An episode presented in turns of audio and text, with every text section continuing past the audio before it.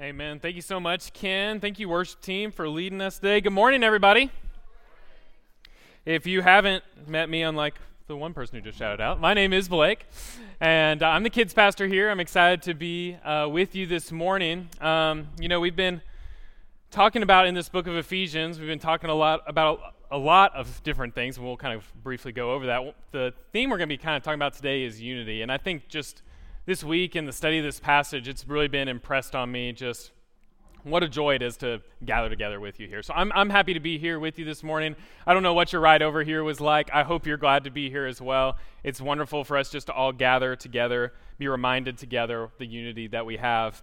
Um, so we are going to be continuing in our series on the book of Ephesians. We're going to be moving into chapter 4 today. And like I said, we're going to be talking about unity. I think the discussion of unity is incredibly important in our society today uh, because we live in a very divided society.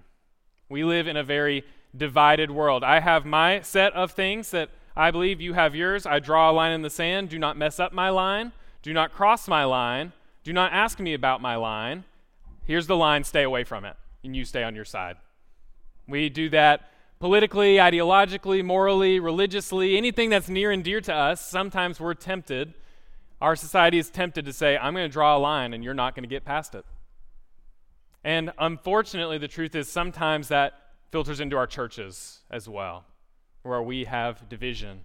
We have division where we should have unity. Well, we need to know what it looks like for us to walk worthy of the gospel and to do that in unity with one another, even when, maybe even especially when, we disagree. And I'm going to promise you this we are not going to solve this issue today. Okay? I don't know about you, but for me, a lot of times when it comes to unity, it's like, oh, over here, I think I know what to do to maintain unity. Over here, I think I know what to do. Everything in the middle, I'm like, uh, I don't know. Seems hard.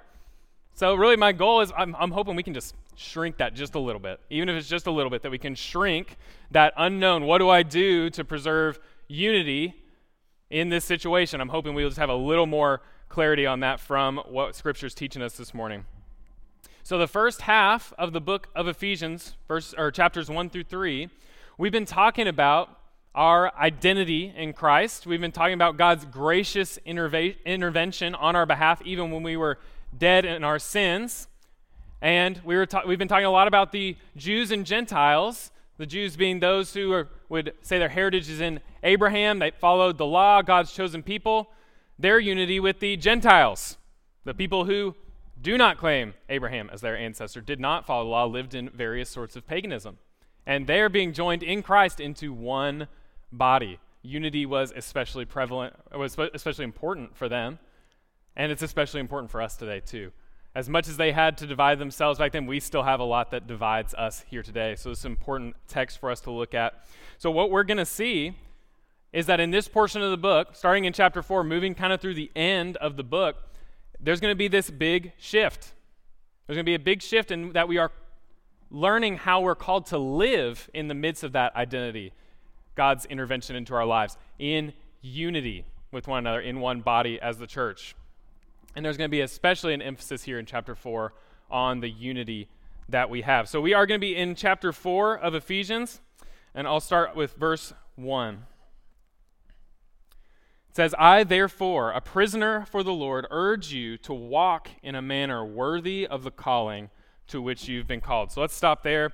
As I mentioned briefly, we're going to, maybe not so briefly, we're going to have a big shift here in the book of Ephesians. Okay, so we've been focused a lot on identity, God's gracious intervention. What does it look like for Jews and Gentiles to be joined into one body in the church? But this, therefore, is a signal to us. Something's changing. It calls us to look back at what was before. In this particular instance, I think really Paul wants us to remember the whole of the letter that he's written up until this point, not just a couple verses from before.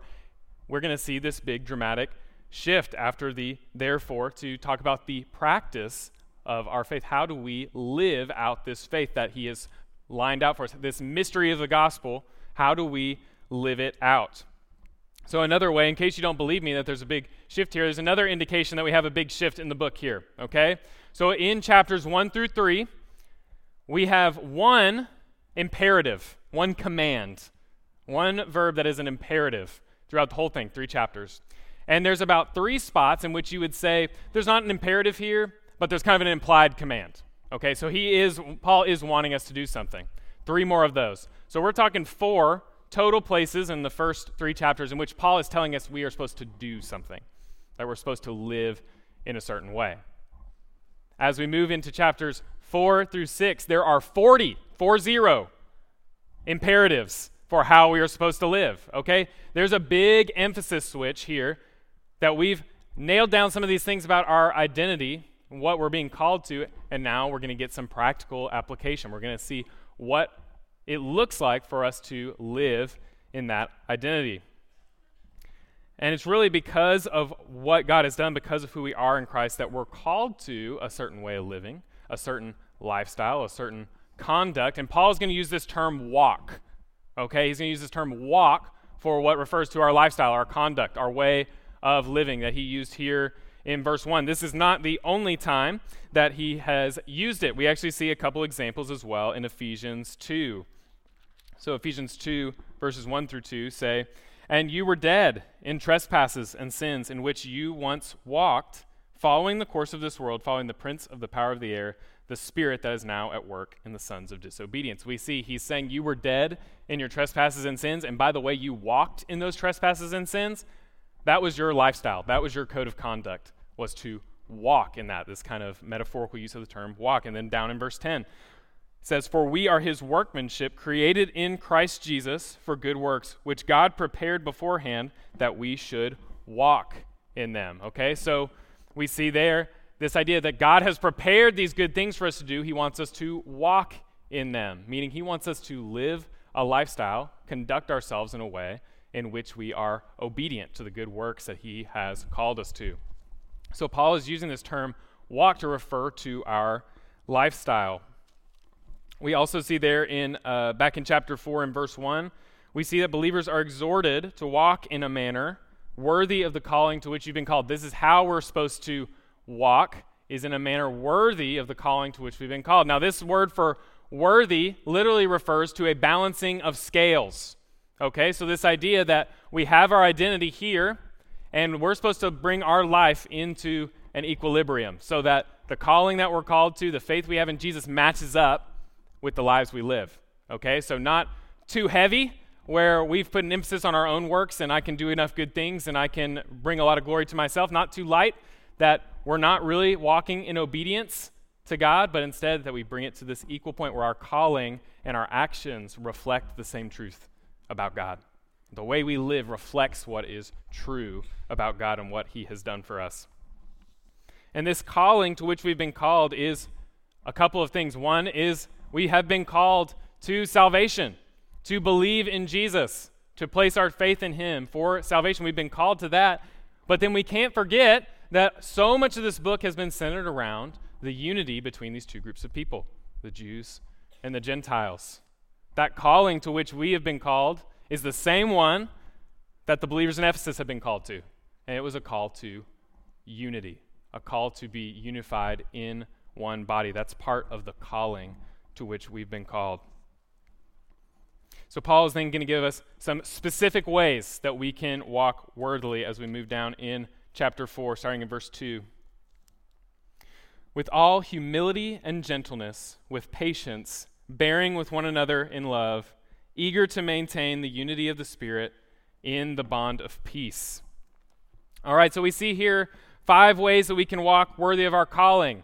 I know that sounds a little bit like a clickbait article, like five steps to walking worthy of your calling. Uh, it's not that. Um, these are some uh, indicators that can help us walk worthily. Um, luckily for us, it's God's word, and it's not somebody who's just looking for some ad money. So we have that hope that through the Spirit, Paul has written these things that should define us as we seek to walk in a manner that is worthy, a way that matches the calling to which we've been called.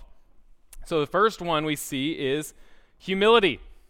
Okay, so godly humility really boils down to this having a right view of yourself and who you are. Okay, so on one hand, that means if I'm a person, I'm created in God's image. I am loved infinitely by a holy God. That's my identity. I can't think less of myself than that. But on the other hand, we also have to think I am limited. I am not all powerful, and I do not deserve glory. God deserves the glory. So to walk in humility means to walk in that balance of I am infinitely valued, but I am also limited. And a recognition of that, a recognition that it's because of who God says we are that we have that value. So it's walking in this right view of ourselves. Interesting fact about the word here used for humility. In the Greek literature that we have before the New Testament was written, this word does not show up a single time. In the Greek literature we have, philosophers, things like that, this word does not make an appearance before the New Testament. The first use of it by someone outside the New Testament is a Greek philosopher. He has a list of qualities that are not to be desired in a person. You know what's number one on the list? Humility. Not to be desired. Number one in this list. In our natural state, we do not pursue humility. That is not a natural thing for us to pursue. This is only something that comes from God. Pride creates disunity by its very nature. Imagine now that you're back in the church in Ephesus and you've got the Jews, and they say, Well, we were God's chosen people. We've been trying to follow this law. Um, we're better than you. Y'all were a bunch of Gentile sinners. That's what they would call them. Gentile sinners is the word that they had for them. You can imagine that if that's the stance that the Jews wanted to, to take, how hard it would be to be unified with a group of people that they view as Gentile sinners, right? Not as people beloved by God. Pride creates disunity because pride says, what I want matters, what you want doesn't matter. That's not unity. Humility is one of these ways that we are called to walk worthy of the calling. The next one we see is gentleness. Now, I think a lot of times when we think gentle, we think weak. Gentleness is not weakness. Jesus is, this, is described as gentle. Jesus is not weak. So we need a new definition then of gentleness. One of the fruits of the Spirit is gentleness. The Spirit is not weak. We need a new definition of gentleness. One I saw that I thought was great not controlled by unhealthy anger, a desire for control, or revenge. Not controlled by those things.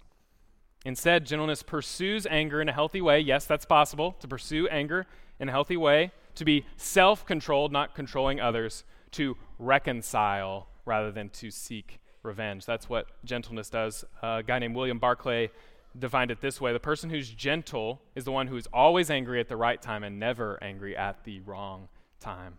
That's what we see gentleness. That's how we walk in this calling. Next quality we see is patience. That's a, a willingness to wait with endurance.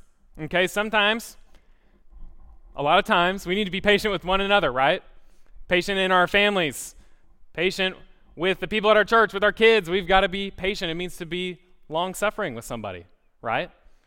But there's also another patience that we have in our faith, in our calling, and that's this patience to wait on God.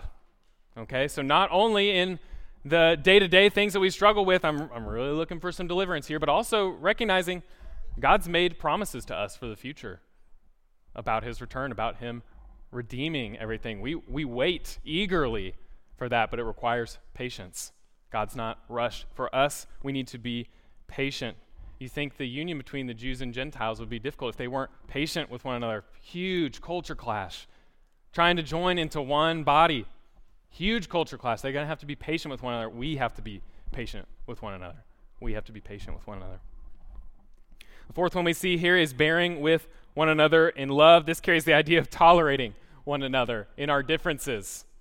Being able to say, you know what, you're different than me. I still love you. In love, we're supposed to bear with one another. We're supposed to do it lovingly, and it's partially because of love that we bear with one another. Not just the love we have for each other, but the love that Christ has for us. That gives us the strength to bear with one another. Uh, as you may know, college football season is shortly uh, approaching. And during college football season, uh, Nick and Jeremy have a natural quarrel and that is that Nick cheers for Oklahoma and Jeremy cheers for Texas in college football. They have a natural quarrel. they, through f- college football season, bear with one another, treat each other with love and respect, even though naturally those two don't mix well, right? They've got an intense rivalry, but even though Nick gives Nick, Jeremy some good natured ribbing, he still bears with him. Nick has to bear with Jeremy a lot more these days than Jeremy has to bear with Nick. Nick's got the upper hand, so it's on him. But that's what it looks like to bear with one another. We're diametrically opposed on something. That doesn't affect the way that I love you. That doesn't affect the way that I care for you. We can have some good natured fun. We can still be in unity, even though the world would say that's something that separates you, right? And this final one we see, and this is going to kind of start to color the rest of this passage and the rest of this morning as we talk about it. Eager to maintain the unity of the Spirit in the bond of peace. This is the final way that Paul here says we can walk worthy, and it's going to yeah, springboard us into the next few verses where we're going to talk even more about this unity. And this unity is in the bond of peace. If you remember some of the things we've talked about in the first three chapters of Ephesians, we see that Jesus is our peace, that he brings peace, that he proclaims peace to those who are near, to those who are far, that Jesus is our peace. This eagerness to maintain this unity is in the bond of peace. Let's uh, there's a couple words there too that I think are really important. Eager. He calls us to be eager to maintain unity. Like we should be excited to do something that maintains unity. And then maintain unity. We are not creating unity. Unity has been created. It says the unity of the Spirit. The Spirit produces that unity. We are called to act in a way that maintains it. Again, even then, not our power, but to walk in a way that we are seeking to maintain unity. The Spirit is the author of that. Now, as we talk about unity for the rest of the morning, I want to give us a little bit of a working definition so we can understand what, what do we mean by unity? What does that word mean? And this is how I'm going to define it for us here a togetherness and oneness based in the love of the Father, the work of the Son, and the ministry of the Spirit. say that one more time. A togetherness and oneness based in the love of the Father, the work of the Son, and the ministry of the Spirit. That has to be at the core. This unity is for us here today at Solid Rock with one another, but it's also for us with all believers. Okay? We're not talking about a unity that is just the people in my circle, but instead, what we're called to in this scripture, what the Ephesians were called to, is a unity with all believers. We're going to talk a little bit more about what that looks like. But here's the thing that we also have to know. And again, I think this is one of our biggest societal hurdles. We have to clear unity doesn't mean we agree on everything. We don't agree on everything. I'm just going to give you, i am going to ask you a couple questions um, and see what you think. Just answer in your head, think how you would answer this question. First, how many songs of worship do you think we should do each service? Think about that. How many songs of worship should we do? Okay. How many services should we have? What do you think? If it were up to you, how many services would you have? And what time or times would those services start? Okay? Now, if we were to get a poll and have all the answers thrown up on the screen for us to look at, we'd have a pretty wide variety, right? We all have personal preferences. But you can look to the person to your left or the person to your right and say, I wanted five songs, and somebody say, I wanted six. And you can still live in unity in that. You can disagree, we can still walk in unity. I think we'd agree that that's something that we could bear with for one another. That's unfortunately not as hard as it gets, but that's an example. We can disagree and still be in unity. We actually see uh, a good example of what breaks unity and what is a difference. Actually, we get a couple good examples from the book of First Corinthians. So, first, we're going to look at an example in chapter 1, starting in verse 10. It says, I appeal to you, brothers, by the name of our Lord Jesus Christ, that all of you agree, and that there be no divisions among you, but that you be united in the same mind and the same judgment. For it has been reported to me by Chloe's people that there is quarreling among you, my brothers. What I mean is that each one of you says, I follow Paul, or I follow Apollos, or I follow Cephas, or I follow Christ. Is Christ divided? Was Paul crucified for you? or were you baptized in the name of Paul? So, what was happening in the Corinthian church is there was this kind of issue that people were dividing. They were drawing their lines based on church leadership, maybe the person who shared the gospel with them. Okay, maybe they were showing a loyalty to the person who show or who shared the gospel with them, and they were allowing it to become an ob- uh, an incident of division. To say, "Don't cross my line, don't mess with my line, stay on your side." I was with Paul. You heard from Apollos? Paul's better. I don't care about you. I'm not going to associate with you. That was going on. Paul tells us pretty explicitly I, there's divisions among you. This isn't the way it's supposed to be. He gives them some sarcastic questions at the end. Is Christ divided? Like, of course not. They're supposed to be united in their belief in Christ, not their allegiance to some church leader. Imagine if that happened here at Solid Rock.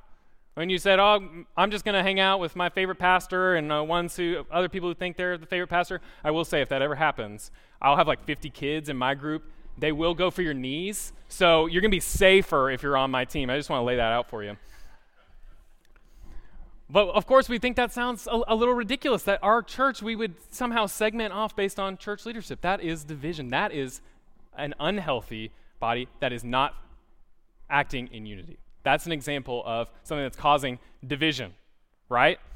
Well, now we get another example in the same book a little later in chapter 8, starting in verse 7. It says, However, not all possess this knowledge, for some, through former association with idols, eat food as really offered to an idol, and their conscience being weak is defiled.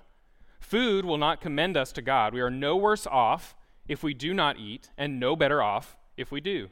But take care that this right of yours does not somehow become a stumbling block to the weak. So, what was happening is in the markets, in the temples, there was meat available for consumption that had been sacrificed to idols. It was just part of the culture, it was normal. Some of the people who had been coming out of paganism, who had trusted in Jesus, really struggled with that, really struggled with eating meat sacrificed to an idol that they maybe used to worship. Other people didn't struggle with that so much. What Paul is saying is there's nothing actually wrong with this meat. Those are not real gods. They're not actually, it's not God you can't sacrifice to something made by hands. It's not a real sacrifice. But what he tells them is some people are really struggling with that, and I know some of you aren't. And he calls on the people who are not struggling with that to bear with the others. Okay? And what he says is it's not really an issue if y'all disagree on this. If you don't pursue love in that, that's when we're going to see division. That's when we're not going to be pursuing unity. They could still pursue unity even though they disagreed on this, to some of them, a very big deal. They were still able to pursue unity in that even though they disagreed. The problem was is if they used their belief to create division to draw a hard line. Some of you may know this about me. I am allergic to poultry, so I cannot eat chicken. I cannot eat Chick fil A. Just grieve that with me for a moment. I developed it later in life. I know what it tastes like, but I can no longer have it. Man, it's tough. If I come over to your house, it is fully within your rights in your home to serve me poultry. That's within your rights. It's cheaper, it's leaner. Maybe you like it better than a red meat. However, I would ask, for all of our sake, that if I come over to your house, you give me another option, right? It's not wrong that you eat chicken. It's not wrong that I can't eat chicken. But if it somehow becomes a barrier between us, then now we've got a problem. If we're not bearing with one another. If I demand that you make me a a T-bone steak because I can't have chicken, or if you say, you know what, Blake, chicken's what we got, you're going to eat it and you're going to like it. Now we're creating division. Now we're not pursuing unity, but we can exist in that even though we disagree. And that is what we have to know about unity. It doesn't mean we agree on everything. So as we move back into Ephesians 4, there's a couple specific examples. Uh, so that we've already seen, we've seen a couple specific examples. What these next few verses in Ephesians, they're going to give us kind of a foundation. They're going to give us this foundation of our unity. I'm hoping that as we understand the foundation of the unity that we have, that it will help us shrink that box, right? Shrink the unknown that I know a little bit more what to do, I know a little bit more what to do here, that we can shrink that by understanding the foundation of our unity. Let's pick it back up in Ephesians 4, verse 4. It says, There is one body and one spirit, just as you were called to the one hope that belongs to your call, one Lord, one faith, one baptism, one God and Father of all, who is over all and through all and in all. Okay, so we see here that the foundation for our unity is the Trinity itself and the institutions that come out of the work of redemption. That's what I'm going to refer to those other things as the institutions that have come out of this plan of redemption that God had for all of us. That it's rooted in that. Most important, it's rooted in the Trinity itself. We talked a little bit about this last week. So Paul is going to emphasize this unity and oneness by using the word one seven times. Okay, he's going to use it seven times to describe seven different members of the Trinity or institutions, right? And so he's got seven of these things, this very emphatic way of writing so that we know this is meant to bring unity. This is meant to bring unity. This is meant to bring unity. First one we see is he says one body. Okay, this refers to the capital C church. That way for y'all. This is the global church. This is anyone who has placed their faith in Jesus. Now, for all time in the future, this global church. If you were in my Wednesday night group, third through fifth grade, you know capital C church means all believers for all time. Lowercase c church, that's a specific local body. Okay, Solid Rock, lowercase c church. Capital C church, that's every person who believes in Jesus. Okay, we are united not just in our local bodies, but we've been called to one church through Jesus. One church in which we all participate. And you have to think this would be especially important for the Ephesian church, that they wouldn't think, well, I guess we should make like a Jewish church and a Gentile church. And then we can just kind of go from there. But no, even though it's difficult, even though it was painful, they're all part of one church, one body.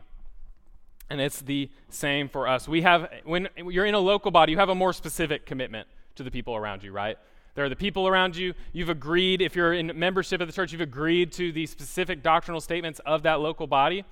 But I want us to also be in a place where we recognize that people at other churches are our brothers and sisters in Christ, that we are all a part of the same church, even if we're not a part of the same local body. That's important. The next thing Paul says here is that there is one Spirit. There is only one Holy Spirit that unites all of us that authors our unity. If we've placed our faith in Jesus, we all have the same Holy Spirit dwelling in us. We see a, a plethora of different gifts through the Spirit, but it's all one Spirit. It's all meant to grow us together in one body. We don't have several different spirits. There is one Holy Spirit. The same Holy Spirit dwells in all of us. There's unity in that. There's unity in knowing we have that in common. The same Spirit as, as we talked about in chapter 1 of Ephesians is our seal. It's this indication that we belong to God. We all have that same seal, seal if we have believed in Jesus.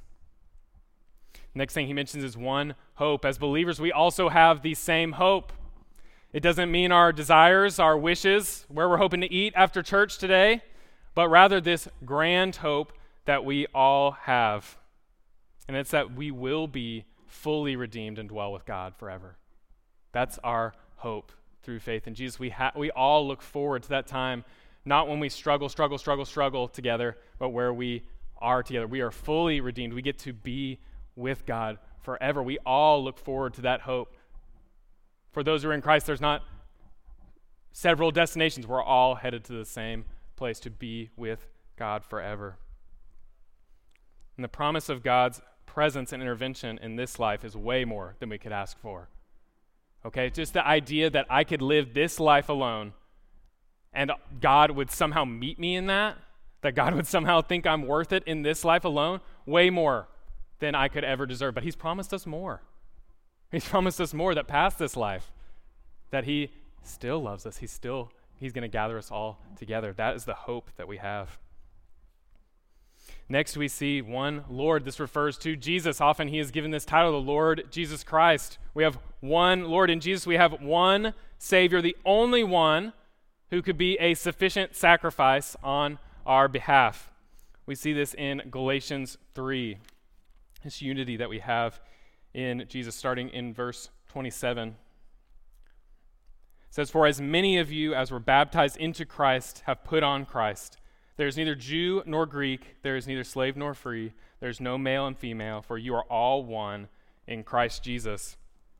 Now, what's he saying? We know that when he's writing, there were still Jew and Jews and Greeks. That's a lot of the book of Ephesians we've been talking about, right? There were still people in slavery, still people that were free, still men, still women. The point is, none of these societal distinctions where this group is better than this group, those don't matter. We are all one in Christ Jesus. We have unity in Christ Jesus. We are all a part of the same body.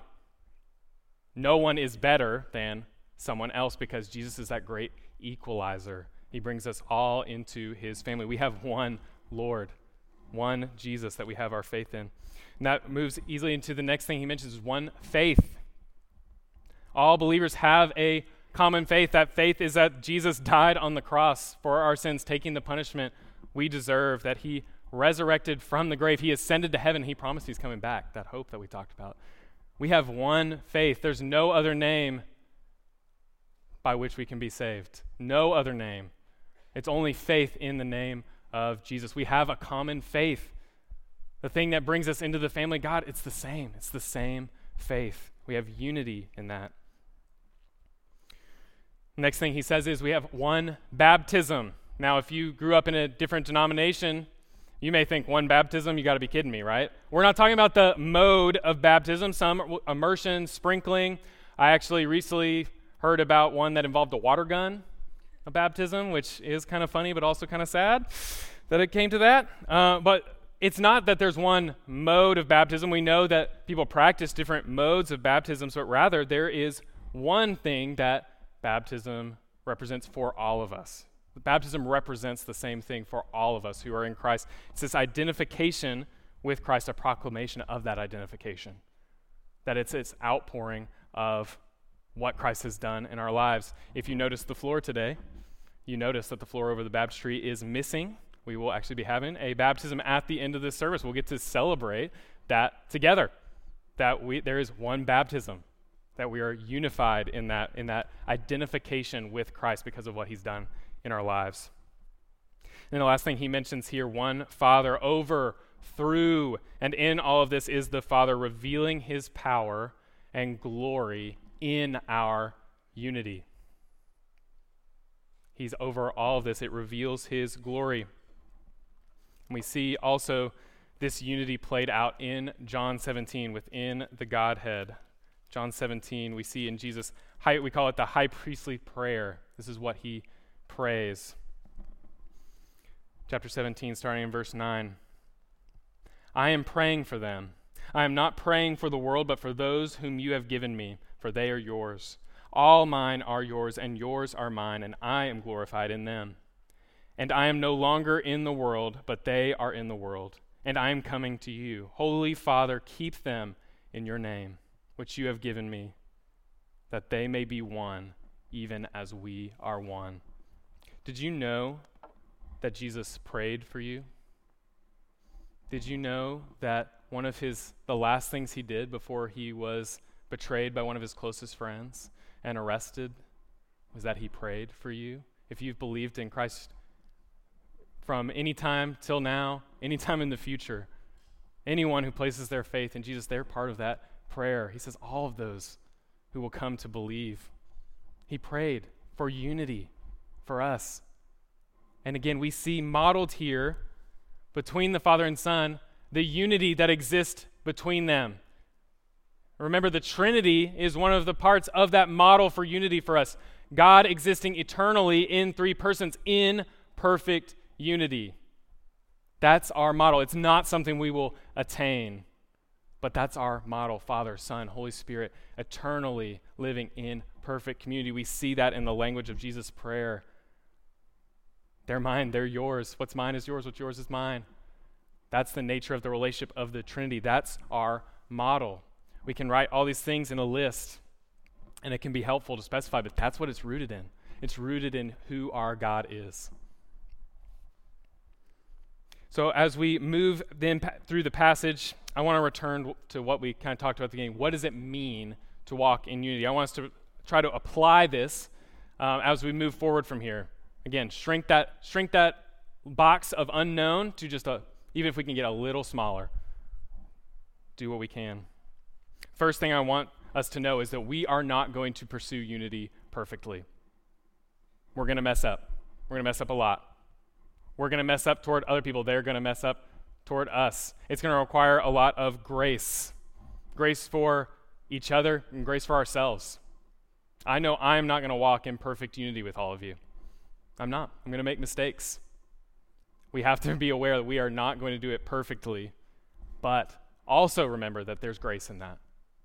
That Jesus is the one who covers that. We are not ultimately the authors of this unity. We're commanded to walk in a way to preserve it, but He's the author. Through the Spirit, we are able to walk in this unity. We need to be prepared to give grace. Second, the idea of pursuing unity is not meant to be a shackle or a guilt tactic. It's meant to give us endurance, to be long suffering with one another, and to be in lasting community. Unity isn't a weapon for someone to make you feel guilty into staying somewhere. That's not the purpose of teaching on unity. It's not a guilt trip. Unity is something we are called to. It should not be weaponized against one another. Unity is a two way street. I can't be unified with you if you're not willing to be unified with me. And you can't be unified with me if I'm not willing to be unified with you. It's a two way street. We have to recognize that, that unity is not something I can force upon somebody else. And it's not something that someone can force upon me. Unity is not meant to be a guilt tactic. Third, let's believe that unity is worth the difficulty. Let's believe that unity is worth the pain that will come with it. Because living in unity with other fallen people is painful. It will be difficult. Think about a close friend or a dear family member, maybe a spouse. Think about what it would be like to have to fight for your relationship with them. More likely, remember what it's like to fight for your relationship with them. It's not easy, but it's worth it. It's worth the pain that comes with it to fight for a relationship that's important. I want us to feel that way about one another, that it's important enough to fight through it. Based on what we've learned today, your relationships with other believers, especially people in this church, are worth fighting for. Again, we're a part of the global church, everyone who's believed in Jesus. We see that most practically play out in our local body. Scripture teaches us that we are worth it to one another, that we should be worth it to one another. And it's really hard for us to feel that way, honestly. We live in a very consumer driven society. When I'm not getting what I want, I find a new vendor. And that's fine if it's a restaurant, but we do that with church too. We say, if I'm not getting what I think I need from church, I'll go find the next one. As soon as they run out, I'll go find the next one. That's not the design. That's not what we're meant to do. Our commitment to one another is real. The pursuit of unity should be high on our list, even in conflict and disagreement, especially in conflict and disagreement. Unity shines the brightest in a place where there's conflict and disagreement. To find unity in the midst of that, to come on the other side of meaningful conflict, healthily done in unity, what a picture of the gospel that is. Jesus pursued reconciliation with us. As we pursue reconciliation with one another, we reflect that. We reflect that to the world, a world that's not pursuing reconciliation. And fourth, let's use the basis of our unity to help us understand who we need to be unified with. If this is the basis of our unity, it helps us understand who we need to be unified with. So, the Trinity, the church, the second coming, faith in Jesus, baptism, this isn't everything that matters doctrinally to have a church, but it's a really good start. That's a lot of the big stuff, okay? If a person doesn't believe those things, you're not called to Christian unity with that person. I cannot be unified to everybody in the world. That's unrealistic. If we're not starting from the same foundation, how can I expect to be unified with every person in the world? That's not what we're called to. We're called to show love to everyone, to show dignity, to show respect to everyone. We are not expected to be in unity with every person in the world. It's hard enough with our local body, right? Think about everybody in the world how difficult that is. That's not what we're called to. If a person does believe all these things, if they are a part, again, of that global church with a capital C, our first instinct should be to bear with that person and pursue unity. And I really want to hear me, I want you to hear me say first instinct because I know that many of us here, myself included, have been deeply wounded by people who have the same faith that we do. It's true. We've been deeply wounded by people who profess the same faith that we do. Again, unity is not an excuse, a weapon to keep you in a harmful situation. That's not the purpose of unity. Outside of these unhealthy situations, though, let's plan to pursue unity with one another and to bear with one another. Let's have that be our first instinct, the first thing we want to do. Pursue unity by being gentle and patient with someone, even if they bug you. Even if they bug you, what, how can I find the good in someone? How can I learn to call that person brother or sister in Christ? Pursue unity by seeking to resolve conflict instead of running from it. On the other side of conflict, of healthy conflict, is depth of relationship, is unity, intimacy. Those things are available to us. Conflict's hard, though. It's difficult. It's not fun. But let's pursue it because it's important. Pursue unity by thinking of someone from a different denomination or church as a brother or sister. Expand the idea of who you think are your people. Have that first instinct that if you believe what I believe, even if there are some differences, I want to be able to call you brother or sister. Think about that. This foundation that we have, if somebody's part of that foundation, pursue unity with that person. And then look for a reason in Christ to pursue unity rather than an excuse to separate and divide. Because of Christ, look for any reason to be able to continue to pursue unity rather than looking for the first reasonable thing that would allow me to get out. The, don't look for that, well, this happened, so I think I'm free to leave. Look for any reason in Christ to continue to, per, to pursue unity.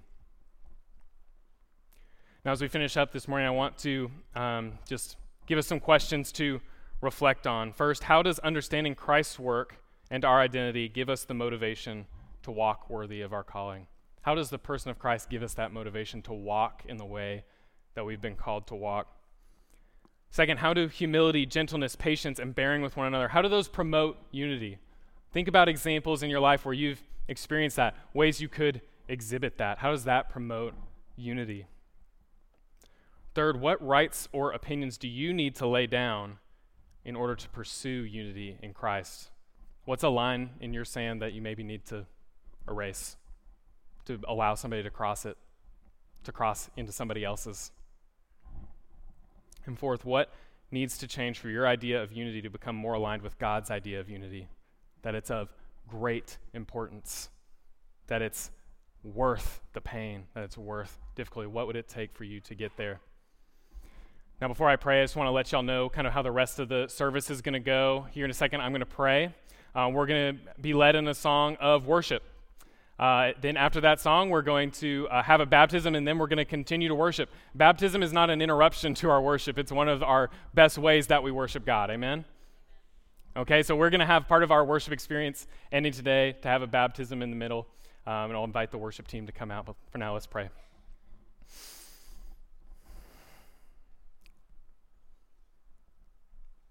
God, we thank you so much that you are the author of this unity and that this isn't something for us to put together on our own. Lord, we confess that we, we want to, in our flesh, we want to divide. We want to find the people who agree with us, the people who make us feel safe, safe without any difficulty. Lord, we thank you that there are people here today that are wanting to pursue unity with us, even if we don't feel it. If we feel, even if we feel isolated, that there are people here who want to pursue unity. God, give us the strength to do it, to walk worthy of the wonderful calling we have in Christ. Thank you for calling us out of darkness into your light. Thank you for Jesus. Uh, God, I pray that our unity with one another would be a, a symbol, a symbol to those who don't know you of how wonderful you are and what miracles you do. Because groups of people don't just come together in unity on their own. It's clear that you're behind it. We ask that we would show your glory in that way, strengthen us. We pray this all in the name of Jesus. Amen.